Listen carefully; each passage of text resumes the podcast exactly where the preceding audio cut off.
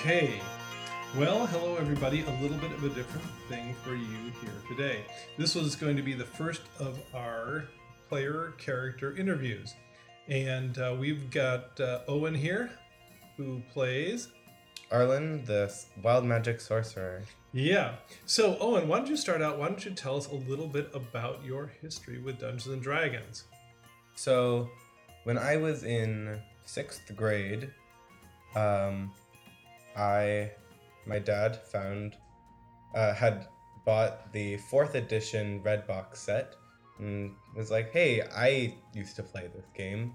Uh, would you guys be interested in playing it? He said that to me. Actually, um, it, it was a little bit the other way around. Bryce came to me and said, "Hey, Dad, you know about this Dungeons and Dragons thing?" I'm like, "Yeah, we can probably go buy the books." And um, so then we then I went and asked you whether you wanted to join in. So it's all Bryce's fault. Thanks, Bryce. Um, but uh, from that point on, I asked some of my friends if they were interested in playing, and us being little sixth graders, we had no idea what we were doing, and they all happily agreed. So we sat down and uh, made our characters with the little choose your own adventure in the fourth edition red box, and that's where this all came off. Uh, we lost a few players during the that time, but I stayed through until six years later now. Yeah, so you got to be a part of the playtest for fifth edition. What what did you think about that? I thought it was really fun. Um, a little bit confusing at some points when they were reworking the spell system, but otherwise it was really fun. Um, I played a little bit of first edition, so that helped me um, get into fifth edition instead of just straight from fourth into fifth. Yeah, that uh, very first iteration of the playtest wasn't all that far off of the original red box from the uh, basic D and D days back in 1979. It was kind of interesting to see, but then it iterated on and on from there, and you guys all got to be a part of that, which was pretty neat. hmm Um, and then obviously they came up with fifth edition. So um, what do you what do you think about fifth edition? Uh, do you like that one uh, better, or worse, the same as the playing fourth edition? I like it a lot better than playing fourth edition. Um, first of all, there's a lot less math, um, and everything's more I don't know, basic and I guess more realistic. If that makes any sense. Yeah, definitely does. Um, real, real good. So um, that is your history with D and D. Um, Now, let us talk a little bit about Arlen. Arlen was the first of the player characters to have its backstory revealed. Um, why don't you tell us a little bit about that particular play session because that was very interesting. So that was right after we had gotten the Oracle's message and we were going through the oases. Um, we were, I was more focused on um, trying to find the first missing piece of the puzzle in the oases. Um, Yeah, you guys were wandering lost in the Mare Arnosum. and I, when he, when you talked about the shack in the distance and the person running in, I, my heart kind of just dropped and I was like, oh no, I know exactly what this is. Yeah, that was really interesting because when I, when I announced that there was a man in a turquoise robe with a tiger mask, I remember looking over and you were just sitting stunned, you know, staring straight forwards. What was what was going through your mind at that point in time? Just kind of, oh shoot, what do I do now? Yeah, that, that was the look on your face too. Actually, now think about it. So, uh, tell us a little bit about Arlen. Tell us about Arlen's backstory. Obviously, he's a farmer from the edge of the Mare. hmm Um, Arlen comes from a large family. Um, as is common for the farm folk. hmm Uh, the father is human and the mother is an elf. Um, and Arlen learned most of his um, farming skills from his father and most of his knowledge of lore and um, other magic type things from his mother. That's how he has a little more control over um, over his own abilities. Um, but when Arlen was six, um, he was playing with his sister uh, next to the mare, and um, I wrote it as a strong breeze um, pushed him into the mare until he uh, stumbled upon a man in a tiger's mask, um, going in and out of consciousness, seeing uh, the man in the tiger's mask uh, taking notes, watching over him, that kind of thing. And he just found himself back on his farm, and random things would just start happening at random intervals. Yeah, give give us an example of one of those random things that would have happened. Arlen would have been tending the fields, um, turnip season, and out of nowhere, a unicorn would appear and then gallop into the distance. Or um, one time, a fireball just barely missed the farm and uh, slaughtered a few cows. Yeah, you, you mentioned setting a field on fire at one point in time. hmm So, um, what uh, what did Arlen do? What what uh, what was going through Arlen's mind when all of a sudden these weird things just started happening? At first, Arlen was very um, confused, um, nervous, kind of anxiety ridden. And then after a while, he kind of started to accept it, and now he's um, living with it. He's taking pride in it. Yeah, taking control of the situation. Um, now, the the next big question would be, what does Arlen want?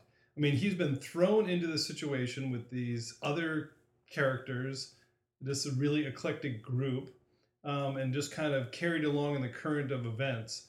Um, but what does Ar- Arlen want? What what does he want to you know get out of this, and where does he want to go once it's all done? Arlen wants to explore and see all the sights of the world, um, and afterwards um, help clean up what magic residue is left and help educate the world about what it means to have magic and the responsibilities and dangers that it co- that comes with that. Well, we've definitely seen uh, the dangerous part, that's for sure. Uh, real good. Um, so, um, what what does Arlen think is going on here? We've got uh, some absolutely crazy happenings. I mean, he's been not kicked off of, but uh, you know, kicked out of his own farm there to go seek his fortune in the world because everything is going wrong, and and uh, then he finds himself in with this whole group and and uh, kicking around and and you know facing hordes of undead. What what uh, what is what's going through Arlen's mind at this point in time? Um, just fight to live another day, kind of thing. Um, make the best relationships possible with the other members of the party, and not to die. Real good. Now we did have one seminal moment that's also happened. Another character's backstory came out, um, and that uh, that being Adri turning out to be a half drow. Now I had to prime you and Bryce and uh, give you Bryce and Adri the uh, you know history of the drow in uh, Faroe. Um, how difficult was that scene to do? Did, did that come naturally, or was were you kind of forcing yourself to get into the mind space of someone who'd been told all his life that the drow are evil, horrible creatures that are always up to no good? From a player standpoint, um, coming from a background of being an actor uh, and having pretty good improv skills, um, the scene came pretty naturally to me. But in a uh, character standpoint, it was really hard. I had um, formed a close bond with Adri through killing hordes of undead and that kind of thing. And I really didn't want to hurt her, even though my mother multiple times told us the stories before we went to bed of how the evil drow who do nothing but evil uh, came into the world and uh, slaughtered and pillaged.